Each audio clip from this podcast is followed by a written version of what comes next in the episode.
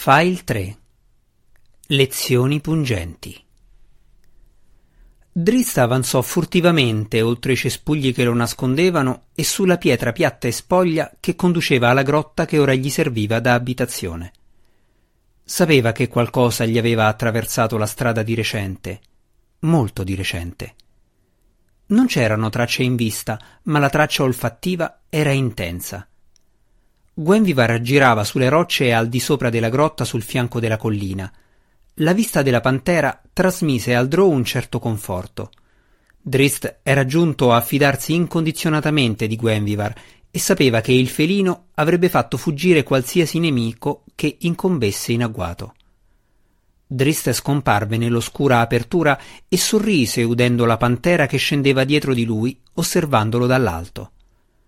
Drist si fermò dietro a una pietra appena oltrepassato l'ingresso, consentendo ai propri occhi di abituarsi all'oscurità. Il sole era ancora luminoso, anche se stava scendendo rapidamente nella parte occidentale del cielo. Ma la grotta era molto più buia, abbastanza oscura perché Drist consentisse alla propria vista di passare allo spettro infrarosso. Non appena l'adattamento fu completato, Drist individuò l'intruso. Il chiaro bagliore di una fonte di calore, una creatura vivente, emanava da dietro un'altra roccia più in profondità nella grotta costituita da un'unica stanza. Drist si rilassò notevolmente. Gwenvivar ora era soltanto a qualche passo di distanza e, considerate le dimensioni della roccia, l'intruso non poteva essere un animale molto grosso. Tuttavia Drist era stato allevato nel buio profondo, dove ogni creatura vivente, indipendentemente dalle sue dimensioni, veniva rispettata e considerata pericolosa. Fece cenno a Gwenvivar di restare in posizione accanto all'uscita e strisciò intorno per osservare l'intruso da una migliore angolazione. Driston non aveva mai visto un animale del genere. Sembrava simile a un gatto, ma la testa era molto più piccola e decisamente appuntita nella sua totalità non poteva pesare più di qualche chilo. Questo fatto e la coda cespugliosa della creatura, nonché la sua folta pelliccia, indicavano che era più portato a cercare il cibo rovistando che a procurarselo da predatore. Ora stava frugando in un involto di cibo, apparentemente ignaro della presenza del drò. Stai tranquilla, Gwenvivar, disse dolcemente Drist, riponendo le scimitarre nei foderi. Fece un passo verso l'intruso per poterlo osservare meglio, pur tenendosi a una cauta distanza per non spaventarlo, pensando che forse aveva trovato un altro compagno. Se solo fosse riuscito a conquistarsi la fiducia dell'animale. L'animaletto si volse di scatto al richiamo di Drist. Le sue corte zampe anteriori lo fecero retrocedere contro la parete. Stai tranquillo, disse dolcemente Drist, questa volta rivolto all'intruso. Non ti farò del male. Drist effettuò un altro passo avanti e la creatura soffiò e si volse di scatto, con le zampette posteriori che pestavano il fondo di pietra. Drist scoppiò quasi a ridere forte, pensando che la bestiola avesse intenzione di spingersi direttamente attraverso la parete di fondo della grotta. Allora Gwenvivar balzò avanti e l'immediata afflizione della pantera eliminò l'allegria dal volto del drò. La coda dell'animale si rizzò verso l'alto. Drist notò alla debole luce che la bestiola aveva delle strisce evidenti che le attraversavano il dorso. Gwenvivar gemette e si volse per sfuggire, ma era troppo tardi. Circa un'ora dopo, Drist e Gwenvivar camminavano lungo i sentieri della montagna più in basso alla ricerca di una nuova casa. Avevano recuperato quel che avevano potuto, nonostante non fosse molto. Gwenvivar si teneva a una buona distanza a fianco di Drist. La vicinanza non faceva che rendere l'odore ancora peggiore. Drist prese la cosa con calma, nonostante il fetore del suo corpo rendesse la lezione un po' più pungente di quanto avrebbe desiderato. Non conosceva il nome dell'animaletto, naturalmente, ma aveva osservato con attenzione il suo aspetto al suo prossimo incontro con una moffetta, si sarebbe comportato diversamente. Come saranno gli altri miei compagni in questo strano mondo? sussurrò Drist tra sé. Non era la prima volta che il Drò dava voce a tali preoccupazioni. Sapeva pochissimo della superficie e ancor meno delle creature che vi vivevano. Aveva trascorso i mesi nella grotta e nei paraggi, con escursioni soltanto occasionali nelle regioni inferiori e più popolate. Lì, alla ricerca di cibo, aveva visto degli animali, di solito da lontano, e aveva anche osservato alcuni umani. Tuttavia non aveva ancora trovato il coraggio di uscire allo scoperto a salutare i suoi vicini, temendo un potenziale rifiuto e sapendo che non gli restava altro posto dove fuggire. Il suono dell'acqua corrente condusse il drò e la pantera maliodoranti a un ruscello che scorreva rapidamente. Drist trovò subito un riparo protettivo e iniziò a spogliarsi dell'armatura e degli abiti, mentre Gwenvivar scendeva più a valle per pescare un po'. Il rumore della pantera che si dimenava nell'acqua portò un sorriso sui severi lineamenti del drò. Stasera avrebbero mangiato bene. Drist sganciò la fibbia della cintura e posò le armi realizzate con maestria accanto alla cotta di maglia metallica. Non le avrebbe mai poste così lontano dalla sua portata nel buio profondo, ma erano trascorsi molti mesi da quando Drist aveva avuto bisogno di loro. Guardò le scimitarre e fu pervaso dai ricordi dolorosi ma dolci al tempo stesso dell'ultima volta che le aveva usate. Allora aveva combattuto Zacnafein, suo padre mentore e migliore amico. Soltanto Drista era sopravvissuto all'incontro, il leggendario maestro d'armi ora era morto, ma il trionfo in quel combattimento apparteneva a Zac quanto a Drist, perché non era stato veramente Zacnafein colui che era giunto all'inseguimento di Drist sui ponti della grotta colma d'acido. Piuttosto era lo spettro di Zacnafein sotto il controllo della malvagia madre di Drist, matrona Malis. Lei aveva cercato di vendicarsi del proprio figlio a causa del biasimo di Drist nei confronti di Lolt e della caotica società Drow in generale. Drist aveva trascorso più di trent'anni a Menzo Berranzan, ma non aveva mai accettato le consuetudini maligne e crudeli che erano la norma nella città Drò. Lui era stato una costante fonte di disagio per casa d'Ourden, nonostante la sua considerevole abilità con le armi. Quando era fuggito dalla città per vivere un'esistenza da esiliato nelle regioni selvagge del buio profondo, Drist aveva fatto perdere a sua madre, somma sacerdotessa, il favore di Lolt. Perciò matrona Malisdo Urden aveva risuscitato lo spirito di Zacnafein, il maestro d'armi che lei aveva sacrificato a Lolt, e mandato l'essere non morto all'inseguimento di suo figlio.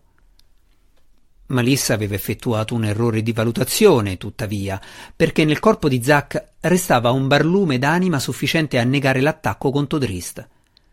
Nell'istante in cui Zac era riuscito a strappare il controllo a Malissa, aveva gridato trionfante e si era gettato nel lago d'acido. Mio padre, sussurrò Drist traendo forza da quelle semplici parole.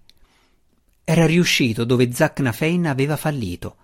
Aveva abbandonato le malvagie consuetudini dei Drò in cui Zac era rimasto intrappolato per secoli, agendo come una pedina nei giochi di potere di matrona Malissa. Dal fallimento di Zacnafein e dalla sua morte conclusiva, il giovane Drist aveva derivato la forza. Dalla vittoria di Zac nella grotta d'acido, Drist aveva tratto la determinazione. Drist aveva ignorato la rete di bugie che i suoi ex maestri dell'Accademia di Menzo Berranzan avevano cercato di tessere, e lui era venuto in superficie per iniziare una nuova vita. Drist rabbrividì entrando nel ruscello gelato, nel buio profondo aveva sperimentato temperature relativamente uniformi e un'oscurità invariabile. Qui tuttavia il mondo lo sorprendeva a ogni svolta.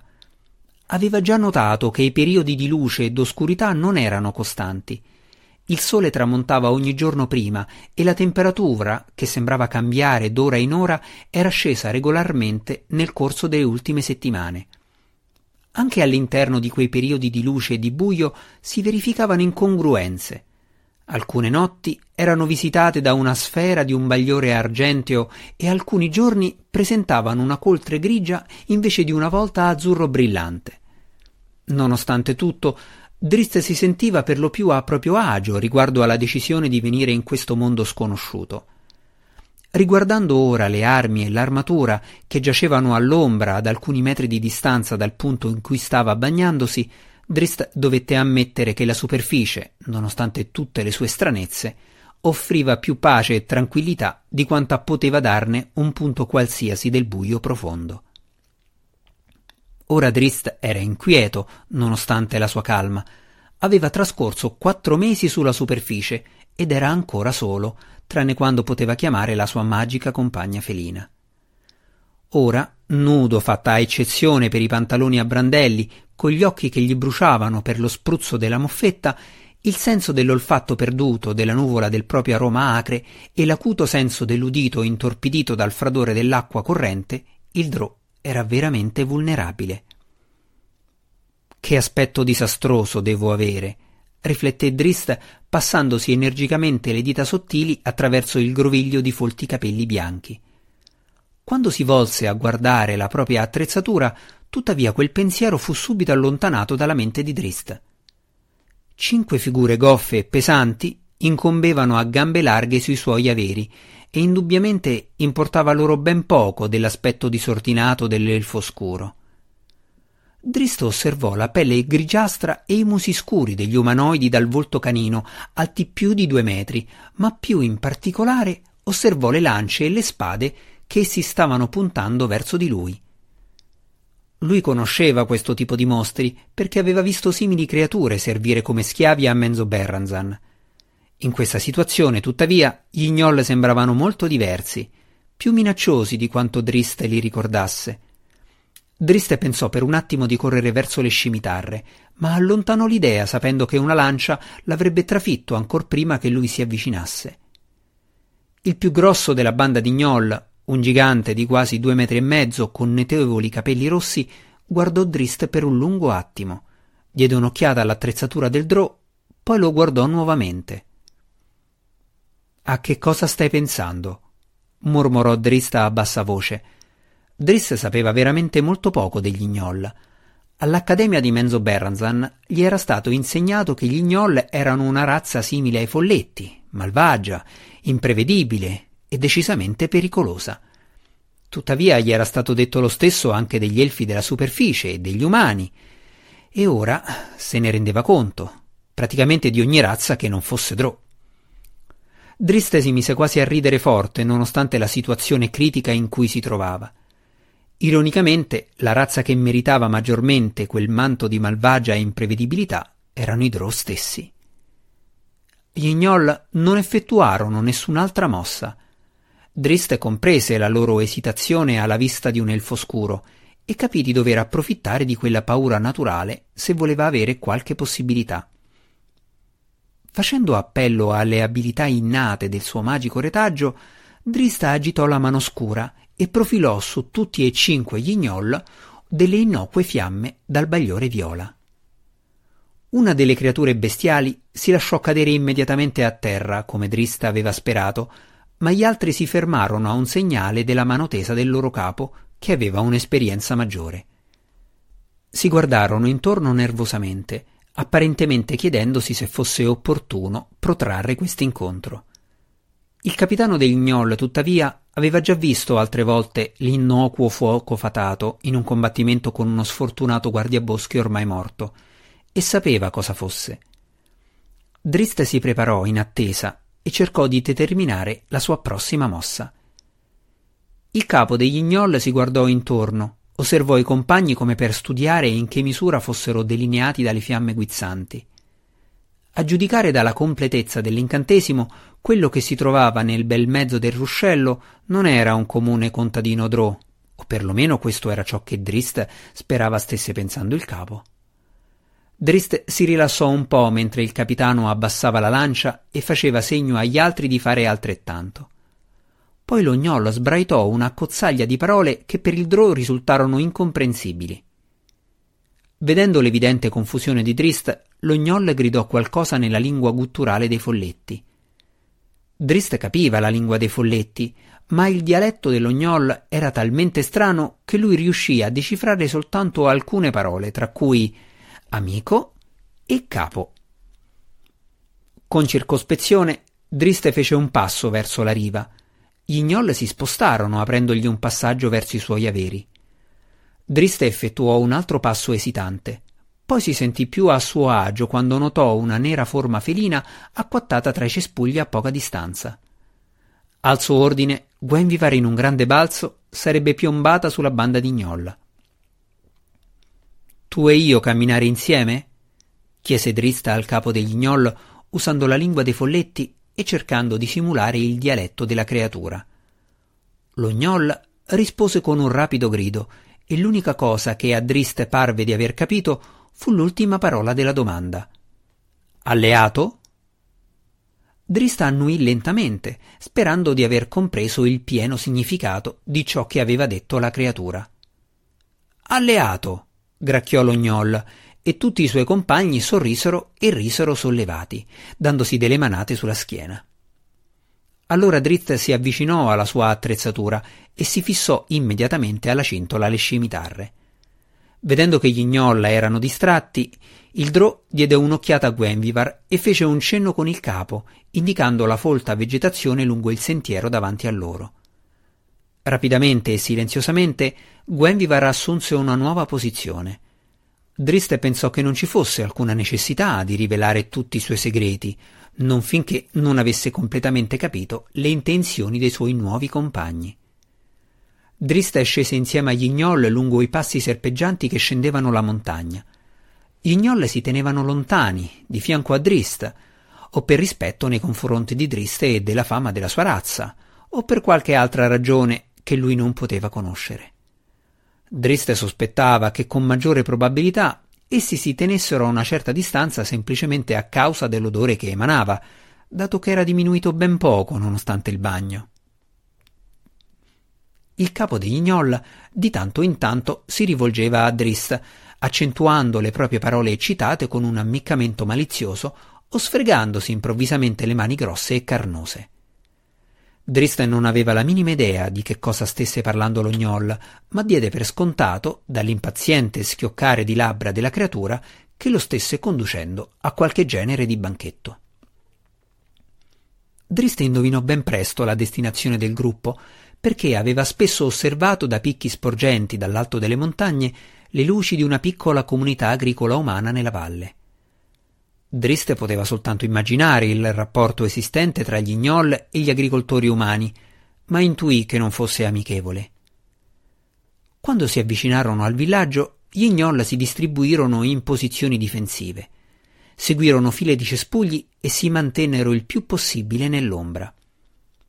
Il crepuscolo stava avvicinandosi rapidamente mentre il gruppo avanzava intorno all'area centrale del villaggio per guardare dall'alto una fattoria isolata a occidente.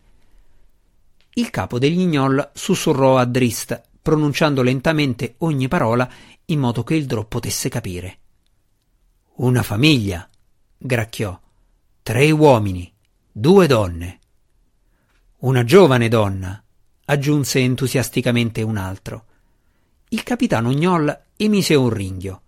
E tre giovani maschi, concluse. Drist pensò ora di capire lo scopo del viaggio e l'espressione sorpresa e interrogativa sul suo volto spinse lo gnollo a una conferma al di là di ogni dubbio. Nemici, dichiarò il capo. Dristen, non sapendo praticamente nulla delle due razze, si trovava in preda a un dilemma. Gli gnoll erano razziatori, quello era chiaro, e avevano intenzione di piombare sulla fattoria non appena l'ultima luce del giorno fosse svanita. Drista non aveva alcuna intenzione di unirsi a loro nel combattimento prima di ottenere molte altre informazioni riguardo alla natura del conflitto. Nemici? chiese loro. Il capo degli gnolla aggrottò la fronte in evidente costernazione. Pronunciò un fiotto di parole incomprensibili in cui a Driste parve di sentire umano, debole, schiavo. Tutti gli gnolla intuirono all'improvviso il disagio del Drò e iniziarono a toccare le proprie armi e a guardarsi nervosamente. Tre uomini, disse Drist. Lo gnoll finse di conficcare selvaggiamente la lancia verso terra. Uccidere il più vecchio, prendere gli altri due. Donne? Il sorriso malvagio che si allargò sul volto dell'ognol rispose alla domanda al di là di ogni dubbio, e Drizzt iniziò a comprendere da che parte schierarsi in quel conflitto. E i bambini? Guardò negli occhi il capo degli gnolla e pronunciò distintamente ogni parola. Non poteva esserci alcun fraintendimento. La sua domanda finale confermò tutto, perché mentre Drist poteva accettare la tipica ferocia che riguardava nemici mortali, non avrebbe mai potuto dimenticare la volta in cui aveva partecipato a una simile razzia. Quel giorno aveva salvato una bambina elfo, aveva nascosto la ragazzina sotto al corpo della madre per salvarla dall'ira dei suoi compagni Drò. Di tutte le molte azioni malvagie a cui Drist aveva assistito, l'assassinio dei bambini era stata la peggiore. L'ognolla abbassò la lancia verso il terreno. Il suo volto canino era contorto da una perfida gioia.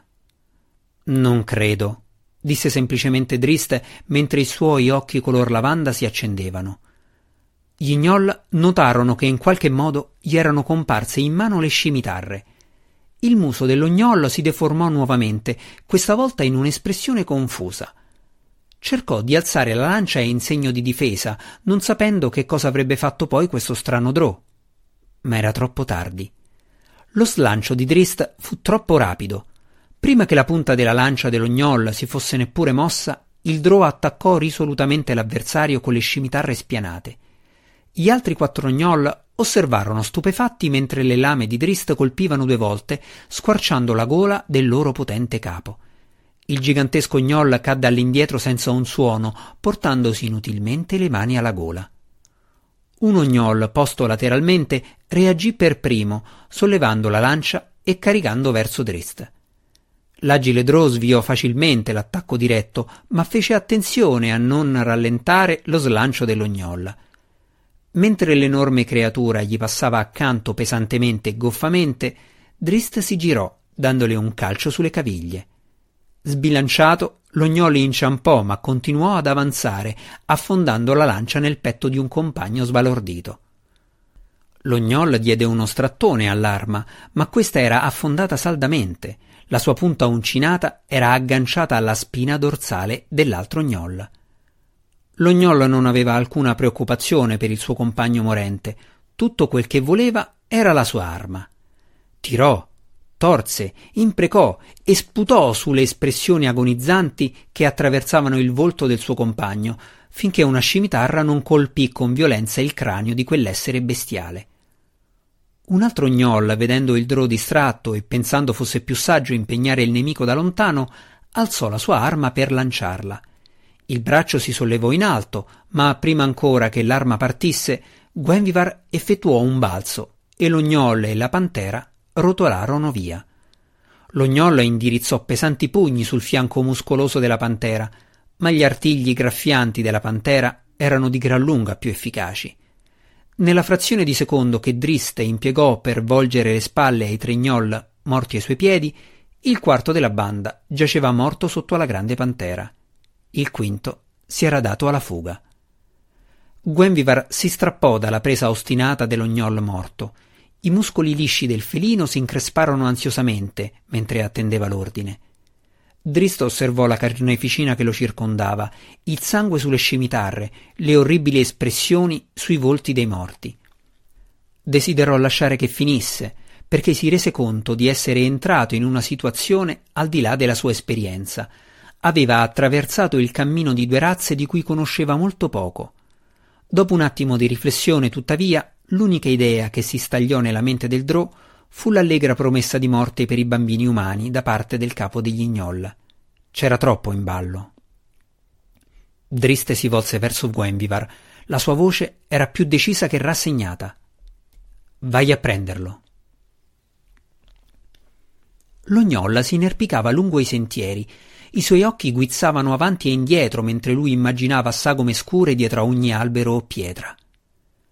Drò! gracchiava ripetutamente con voce stridula, usando la parola stessa come un incoraggiamento durante la fuga. Drò! Drò! Sbuffando e ansimando, l'ognol giunse a un boschetto che si allungava lungo due ripide pareti di roccia nuda. inciampò su un tronco caduto, scivolò e si scorticò le costole sull'angolo di una pietra ricoperta di muschio.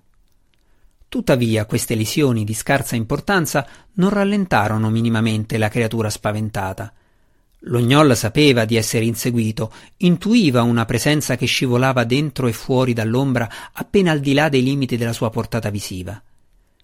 Mentre si avvicinava alla fine del boschetto circondato dalla fonda oscurità della sera, lo gnoll individuò un paio di occhi gialli accesi che lo osservavano. Lo gnoll aveva visto il suo compagno abbattuto dalla pantera e poteva intuire che cosa stesse bloccandogli la strada. Gli gnoll erano mostri codardi, ma sapevano combattere con sorprendente tenacia una volta messi alle strette, proprio come in questo caso. Rendendosi conto di non avere possibilità di fuga, certamente non poteva volgersi in direzione dell'elfo oscuro. Lo gnoll ringhiò e sollevò la sua pesante lancia.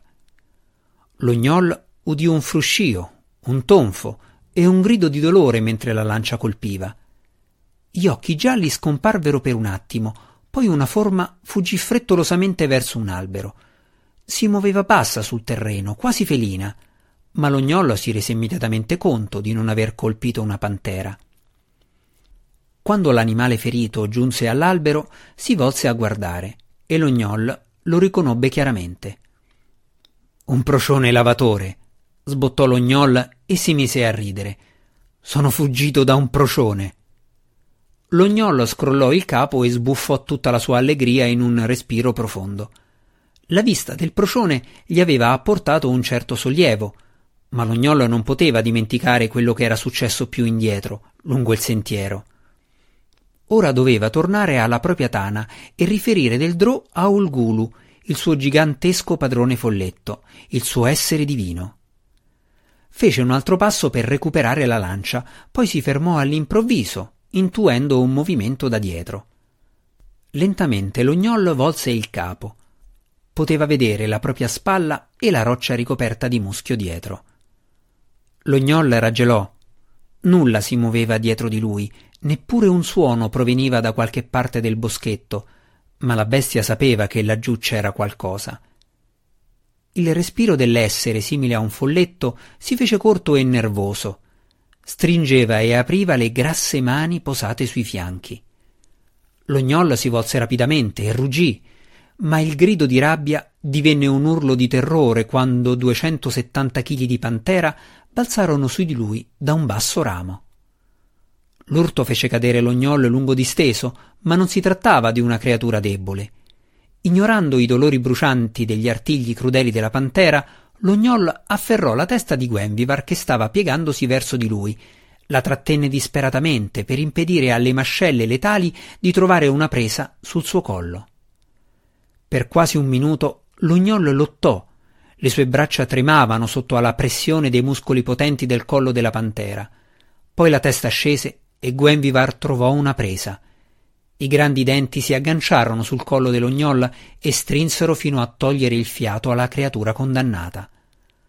L'ognolla agitava le braccia e si dimenava selvaggiamente. In qualche modo riuscì a rovesciarsi di nuovo sulla pantera. Gwenvivar continuò a serrarlo in una morsa, indifferente. La mandibola restò chiusa. Dopo pochi minuti, l'ognolla smise d'agitarsi.